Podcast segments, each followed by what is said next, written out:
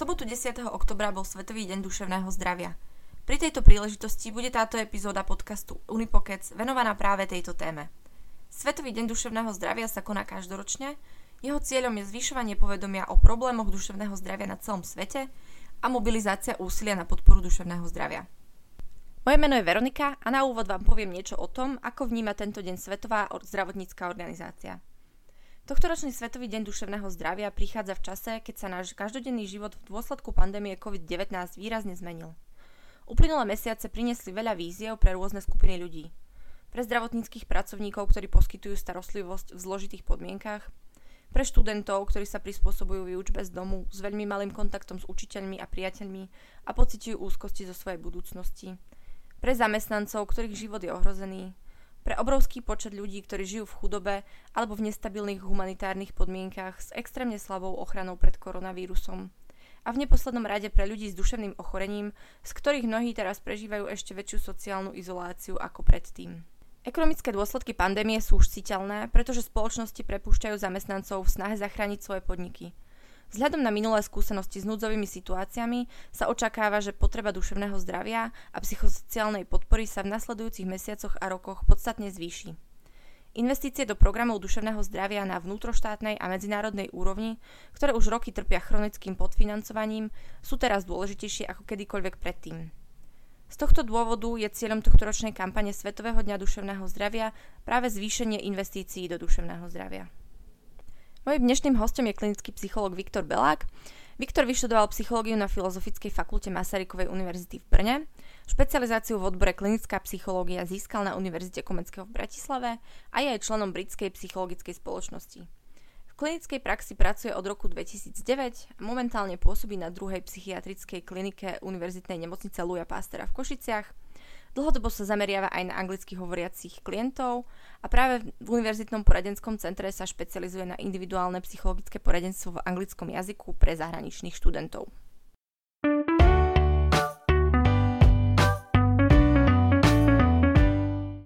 Viktor, ahoj, vítaj v tomto podcaste.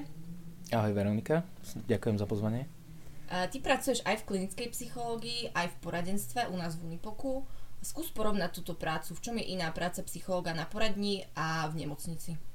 Začnem možno uh, naozaj tak nejak uh, z histórie, aby sme sa dostali k tomu reálnemu rozdielu. A v podstate uh, klinika pochádza od slova kline, ktoré znamená postel, čiže práca s ležiacimi pacientmi. A klinickí psychológovia vznikali niekde v tých počiatkoch, eh, kedy pracovali v podstate po boku psychiatrov v nemocniciach eh, s ťažkými stavmi. A zase poradenstvo, ktoré z angličtiny poznáme, že, poznáme, že sa nazýva counseling, tak pochádza zo slova consulere, čo v podstate znamená uh, radiť.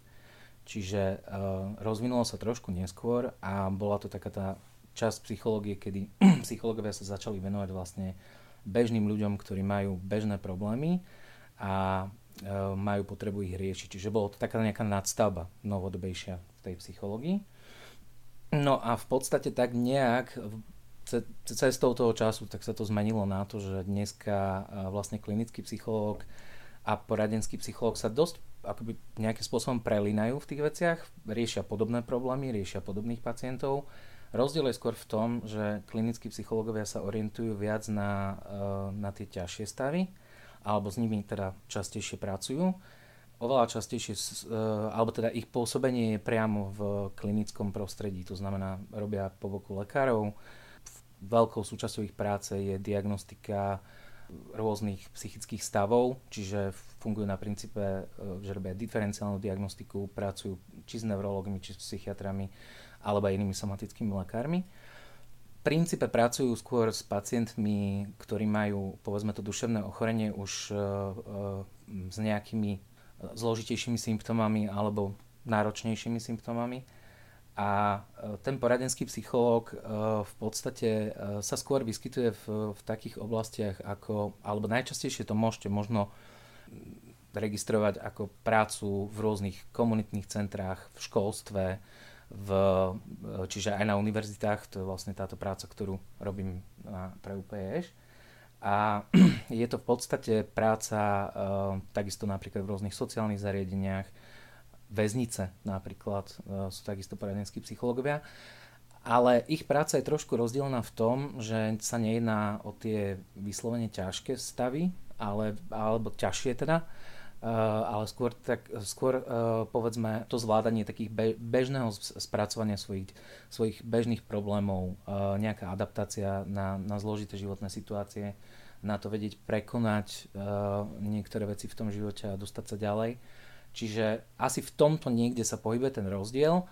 Ten klinický častokrát pracuje s pacientami, ktorí sú aj nejakým spôsobom medikovaní kdežto poradenský psychológ povedzme nie je úplne so všetkými, hej, pracuje častokrát aj s pacientmi, ktorí v podstate sú len z domu, normálne fungujú v bežnom živote, neberú žiadne lieky a, a takto.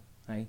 A povedal by si, že to poradenstvo o, sa snaží istým spôsobom aj predchádzať tým vážnejším stavom? No to je asi to, čo, neviem, je možno súčasťou aj toho, čo si sa pýtala, že, že čo je tá práca toho psychologa tak práca psychologa, a to asi platí úplne rovnako pre klinika alebo poradenského, je e, vždy založená na takých troch základných veciach a to je v podstate prevencia, diagnostika a terapia.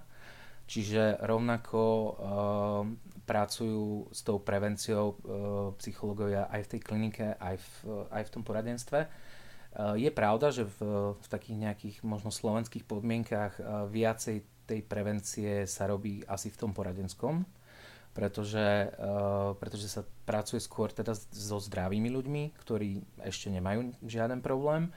To presne súvisí aj s tým, kde tí poradenskí psychológovia pôsobia, že môžu pôsobiť v podstate aj v bežný, bežnej pracovnej sfére, môžu pôsobia pri školách, čiže pracujú s tými zdravými ľuďmi a snažia sa predchádzať viac uh, tým problémom. Uh, určitá miera prevencie samozrejme existuje aj v klinickej psychológii, keďže sa pracuje napríklad aj s psychosomatickými uh, pacientami, kde, kde tá miera uh, nejaká práca s tou prevenciou je naozaj na mieste. Tá diagnostika je asi súčasťou práce oboch psychológov a terapia rovnako. Myslím si, že rozdiely sú tam potom možno skôr len v tých prístupoch, že aká terapia sa uplatňuje v ktorej z tých dvoch odborov. U nás v našom centre je možno našim takým hlavným cieľom alebo v ideálnom prípade pôsobiť veľmi preventívne pre študentov, aby sa teda nedostali do horších situácií ale samozrejme stretávame sa s rôznymi uh, situáciami a s rôznymi problémami našich študentov.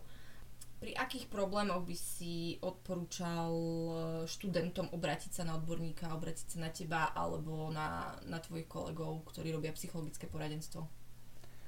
Toto je asi, asi taká otázka, ktorú sa uh, v podstate um, väčšinou pýta verejnosť, lebo ani celkom nevie. Povedať na ňu uh, je možno trošku zložitejšie, ale, ale pokúsim sa. V princípe by sme mali vyhľadávať toho psychologa vtedy, keď máme pocit, že nejakým spôsobom to ovplyvnilo to naše bežné fungovanie. To znamená, že eh, je úplne normálne eh, pociťovať eh, povedzme nejaký prechodný smutok, keď sa v živote niečo povedzme zle deje alebo máme nejaké problémy. Či už je to v rodine, v práci alebo, teda, alebo medzi priateľmi. Každopádne, keď sa, tá, keď, keď sa už dostaneme do stavu, že to nejakým spôsobom začne ovplyvňovať e, náš bežný život, a, tak e, v podstate môžeme začať zvážovať túto možnosť. A vieš aj konkretizovať nejaké situácie alebo konkrétne problémy, s ktorými za tebou chodia študenti? Tých problémov je asi veľa. Myslím, že to je také veľmi individuálne, ako človek e, prežíva ten svoj život a súvisí to s tým, aký ten človek je, akú má tú svoju osobnosť, ak, aké má nejaké zvládacie mechanizmy a či, či vie uh, v tom živote si popratať, keď sa tam niečo začne mimoriadne diať. Uh-huh. Lebo nám štatisticky vychádza z tých záznamov, čo máme, že uh, najčastejšie naši študenti pociťujú úzkosť, prípadne problémy vo vzťahoch, to už či sú rodinné, uh, kamarátske alebo partnerské a potom aj depresiu. Je to tak? To sú také tie, by som povedal, uh, najzákladnejšie veci, ktoré, ktoré uh, ľudia zvyknú pociťovať ako nejaký problém a s ktorými za tými psychológmi štandardne chodia. Samozrejme, že tam je zase ten rozdiel, že u toho klinika tá úzkosť asi vyzerá trošku inak ako v tom bežnom živote, keď ten človek vlastne ide za tým povedzme poradenským psychologom kedy to ešte povedzme nemá nejaké vyslovene somatické príznaky, nie je to uh, také závažné. Ale samozrejme, že každý, každý tie svoje problémy, či už, to je, eh, či už to je tá nálada, čiže napríklad ten smútok, tá depresia, alebo ne, nejak, nejaký takýto prejav, alebo je to teda nejaké to ťaživé prežívanie nejakých konkrétnych situácií, berieme rôzne. To znamená, že niekto um, jednoduchšie veci zvládne uh, ťažšie, niekto ľahšie. Hej? A od toho sa to celé odvíja. Takže dať nejaký meter a povedať, že uh, kedy je presne tá miera, kedy by som mal vyhľadať tú pomoc a kedy nie, tak to je veľmi ťažké. Ale uh, myslím si, že asi by naozaj malo platiť to, a to sa aj tak nejak teraz v podstate razí v rámci uh, celého toho prístupu uh, v psychológii, že um, v podstate by sme mali vyhľadať pomoc vtedy, keď nám to nejakým spôsobom narušilo to, ten náš bežný život, to naše bežné fungovanie. Čiže ak už mám pocit, že prestávam napríklad kvôli nejakým veciam, ktoré sa dejú v mojom živote, zvládať školu, alebo uh, nie som, neviem sa tak sústrediť, ako som sa vedel predtým, začnem mať možno nejaké problémy s bežnými vecami, ako je spanie, je, jedenie a podobne, tak to už sú také varovné signály, kedy by som minimálne mal uh, možno zauvažovať na nejakou konzultáciou s tým psychologom a môžu sa uh, u poradenského psychologa uh, zastaviť aj študenti, keď sa chcú len porozprávať o nejakých životných situáciách, možno sami nevedia uh, odhadnúť, či je to závažné, nie je to závažné.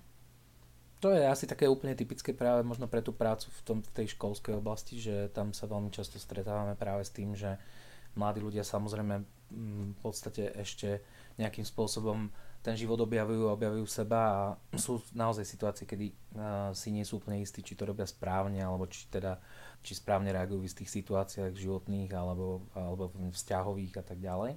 Jasné, že vždy v takýto čas asi platí a možno, že aj z takého úplne ľudského hľadiska, že uh, najprv sa otočím na svojich vrstevníkov alebo svoju rodinu a skúsim sa poradiť tam a keď nenachádzam tú cestu, aby som tú vec zvládol, tak myslím si, že je úplne na mieste, ak e, skúsim vyhľadať nejakého odborníka, kde sa môžem poradiť možno nestranne, získať nejaký názor. Predsa len je to nestranné, odborné, e, čiže môže mi to pomôcť preklenúť nejaký problém životný. Hmm, minimálne im to neuškodí, keď sa Určite im to neuškodí, jednoznačne. A možno prejdeme k ďalšej otázke. Kde teda môžu e, študenti alebo ľudia nájsť svojho psychologa? Ako si ho vybrať, uh, sú tieto služby bezplatné alebo musia za to platiť? Mm-hmm. No, uh, psychologa si uh, v podstate asi vyhľadávam podľa toho, že to sme sa v podstate už aj bavili, že pokiaľ, pokiaľ som napríklad tým študentom, či už je to študent teda vysokej školy, základnej, strednej a tak ďalej, tak najbližším kontaktom pre mňa by asi mali byť poradne, Máme nejaký poradenský e, systém, teda sieť poradní na Slovensku, e, ktoré sú priamo napojené vlastne na tieto školy. Respektíve na školách stredných a základných fungujú aj vlastne školskí psychológovia na, na tej univerzite, napríklad naše poradenské centrum. Čiže toto je určite e, taká tá najrýchlejšia cesta pre týchto ľudí. Pokiaľ sa jedná o ľudí, ktorí napríklad pracujú, pretože možno počúvajú nás aj takí, tak tá cesta je asi tá, že že si naozaj vyhľadám eh, toho psychologa niekde povedzme na, inter- na internete, pokiaľ nemám možnosť, aby mi ho niekto doporučil. Cesta určite môže byť aj tým klasickým spôsobom, že sa napríklad uh, opýtam svojho obvodného lekára, či mi nevie niekoho doporučiť a podobne. Ale či je to platené, neplatené, tak uh, v podstate tie školské služby, čiže všetky tie poradne v podstate fungujú bezplatne Klinickí psychológovia sú buď teda hradení zo zdravotného verejného poistenia, takže vedia poskytnúť bezplatnú starostlivosť, alebo sú teda aj takí samozrejme, kde sa tá starostlivosť hradí e, v podstate z vlastného vrecka, keďže, keďže pr- pracujú ako súkromní a nie sú zazmluvnení zdravotnou poisťovňou. To je v podstate bežná prax asi všade na svete je to trošku možno problém, že tých klinických psychológov, ktorí uh, sú zazmluvnení zdravotnými poisťovňami, je v dnešnej dobe veľmi málo. To znamená, že uh, je k ním stiažený prístup. A pokiaľ sa bavíme o tom, že sme rozlišovali to, že kedy ho vyhľadať a akého psychologa si hľadať, keď už to spôsobí nejaké, nejaké také symptómy, ktoré sú závažnejšieho charakteru a už to nie je len o tom, že potrebujem nejakým spôsobom poradiť, tak e, určite vyhľadať toho klinického psychologa a potom tá cesta je asi cestou obvodného lekára. a je to asi na zváženie každého človeka, že či chce, uh, že či teda pôjde tou cestou, že je, že je ochotný si to zaplatiť, alebo, alebo si vyberie toho zmluvného, ktorý, ktorého mu vlastne poskytuje jeho poisťovňa. Čiže... Ale aj tí zmluvní majú isté limity asi na počty uh, stretnutí. Je to nejakým spôsobom limitované, nie je to zase tak tak veľký problém. Myslím si, že sa s tým bežný pacient asi pravdepodobne ani veľmi nestretne, že by to pocítil ako nejaký problém. Skôr je to možno taká vec, ktorú riešia tí psychológovia, ako to teda vykomunikovať s tou poisťovňou. Ale áno, sú tam samozrejme nejaké limity, uh, ktoré súvisia buď teda s tým, že či má konkrétnu poisťovňu, lebo stáva sa, že ten klinický psychológ má nejakú poisťovňu zazmluvnenú a inú nie. Uh, limity sú potom v počte samozrejme tých sedení, ale to sa odvíja jednak od toho, že ako, akú formu terapie sa, aká forma terapie sa poskytuje, a, uh, lebo tá má určitú dĺžku. A takisto samozrejme, ako sa ten problém vyvíja, tak sa to dá potom ešte nejakým spôsobom mm, zmeniť. Takže hovorím, bežný pacient to nejakým spôsobom asi ani nepocíti, nezbada. Uh-huh, super. Uh, máme tu aj otázky od študentov z Instagramu. Máme otázku, aká bola tvoja nejaká zaujímavá situácia s pacientom, respektíve hm, skús to možno tak popísať, aby sa v tom žiadny pacient nepo, nespoznal. To som práve, chcel, to som no. práve chcel povedať, že, že to by bolo asi e, tak trošku v rozpore s, s lekárskym tajomstvom aj všeobecne s etikou psychologa, uh-huh. keby sa nám niekto spoznal v takomto podcaste. Ale mm, asi sa dá tak vo všeobecnosti povedať, že uh, určite sú, sú asi, asi každá práca s každým klientom uh, obsahuje aj tie zaujímavé momenty. Už len tým, že je to práca s tým individuálnym človekom. To znamená, že uh, každý máme nejaký svoj osud, nejaký svoj príbeh a tým pádom, eh, keď s človekom pracujeme v tej terapii dlhšiu dobu, tak ten príbeh eh, sa, sa stane súčasťou tej terapie. To znamená, že vždy sa tam objavia veci, ktoré nás nejakým spôsobom zaujímujú. A čo tak štand- eh, toto je taká otázka, ktorú štandardne dávajú ľudia, lebo, lebo v podstate tú prácu tých psychologov poznajú len niekde z nejakého Hollywoodu a z televízie a z, mm asi, asi to súvisí práve s tým, že uh, téma duševného zdravia je stále tabu, je to stále stigma a preto aj práve takýmito podcastami a osvetou sa snažíme uh, vzdelávať študentov, možno aj verejnosť, aby, aby o tej práci vedeli viac a aby sami vedeli, kedy využiť uh, takúto pomoc. No to je, pre, to je to, čo vlastne uh, je asi také bežné, že, že toho psychologa u nás ešte stále navštevuje málo ľudí, takže takže v takej tej verejnosti možno panuje nejaká predstava psychologa z, z toho Hollywoodu, z hollywoodských filmov a z, z, zo seriálov a s gaučom a riešiacím uh, ťažké multiosobnosti a podobne. Áno, uh, sú aj také veci, jasné. Uh, existuje nie, niečo také ako povedzme zaujímavé uh, diagnózy a tie sa práve stávajú uh, predmetom uh, mass médií a médií, lebo, lebo im to v podstate nejakým spôsobom vyhovuje. Nie je to úplne bežná prax hej, toho psychologa. Psychológ častokrát pracuje v podstate s tými úplne bežnými vecami, ale to neznamená, že by neboli zaujímavé. Z tých takých mimo bežných, s ktorými som sa stretol ja, keď toľko možno môžem odhaliť, tak zaujímavé bývajú napríklad také tie indukované formy ochorení, kedy, uh, no, to sú také ochorenia, kedy v podstate pacient javí príznaky duševného ochorenia, ale v skutočnosti je to kvôli tomu, že žije v spoločnej domácnosti alebo v nejakom veľmi blízkom emocionálnom vzťahu s osobou, ktorá reálne je duševne chorá. Mm-hmm. On duševne chorý nie je, Napriek tomu teda tie, tie symptómy toho duševného ochorenia vykazuje úplne autenticky. A keď takéhoto pacienta oddelím od toho človeka, ktorý vlastne duševne chorý je, tak tie príznaky vymiznú. Hej. To je taká indukovaná forma. To je možno také zaujímavé. Ale s tým sa naozaj, to je presne preto som hovoril, že skôr, je to, skôr tieto zaujímavé veci, ktoré poznajú ľudia z televízie, sú také uh, veci, ktorý, s ktorými sa my úplne denne nestretávame. Ja som sa s tým v praxi stretol možno 2-3 krát. Hej. Mm. A pri tom obrovskom množstve pacientov alebo napríklad tradičné v televízii propagované a rozdvojené a multiosobnosti, ktoré tiež sú v podstate veľkou výnimkou. Čo, nie je to isté ako schizofrenia. Čo teda vôbec nie je, schizo- film, čo teda vôbec nie je schizofrenia. To takto prezentujú. Áno.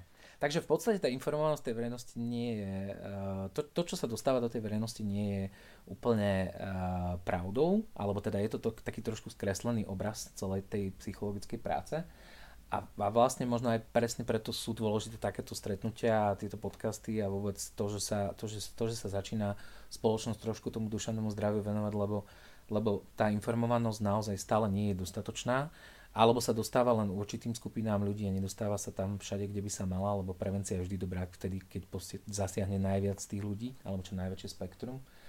A v podstate to, čo by sa malo robiť, je ľuďom naozaj hovoriť o tom, čo sú tie reálne veci a kedy naozaj toho psychologa vyhľadať, lebo tam vlastne vždy fungujú tie dva póly. Hej? Že má, máme ľudí, ktorí uh, napriek tomu, že sú, že sú na tom povedzme, že veľmi zle, tak tú pomoc nehľadajú, lebo majú stále pocit, že to zvládnu sami.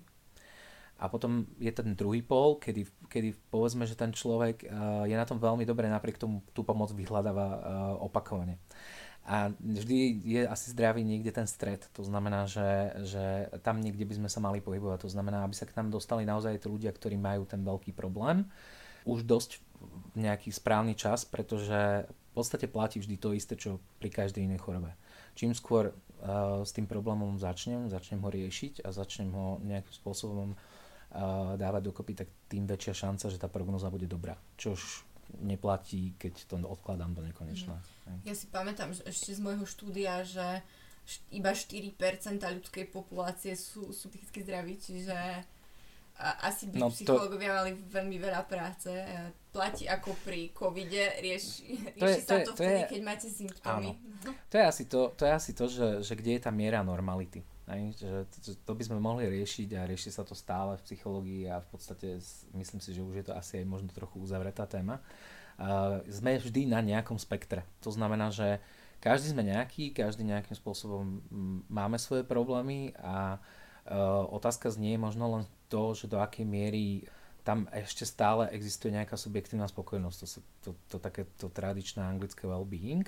To znamená, že pokiaľ ja mám tie svoje problémy, ale zvládam ich natoľko, že ten život žijem v podstate dobre a, a mám, mám samozrejme tie smutné chvíľky, zlé chvíľky, situácie, v ktorých uh, ma to bolí a tak ďalej, ale, ale pritom idem ďalej a normálne fungujem a bez toho, aby som mal nejaké problémy vo vzťahoch, voči sebe, práci, v bežnom živote a tak ďalej, tak v podstate je to, je to v poriadku. Ako náhle sa mi toto začne nejakým spôsobom narúšať, rozpadať, tak tam je už na mieste hľadať tú pomoc. Uh-huh. Máme ešte ďalšiu otázku od študentov. Študent alebo študentka sa pýta, eh, že či môže vyhľadať psychológa alebo poradenského psychológa u nás eh, v Unipoku, ak má problémy s dištančným štúdiom, že nevie si zvyknúť na, na ten režim dištančného štúdia a spôsobuje to ťažkosti vlastne v tom, aby vôbec mohla pokračovať uh, v štúdiu. Uh, určite môže vyhľadať tú pomoc, lebo zase je to otázka toho, že, že, že v čom ten problém vlastne prámení, hej? Že z, čo, z čoho to vzniklo. Hej? To, je, to je vlastne asi so všetkým tak. Keď, keď príde ten klient, tak uh, tá štandardná zákazka uh, môže byť nejaká a počas zistíme, že, že v skutočnosti tento primárny problém, povedzme, ktorým sa zaoberá, uh, je len nadstavbou nejakých iných vecí, ktoré povedzme v tom živote už dlhšiu dobu možno zlyhávajú alebo, alebo nefungujú správne.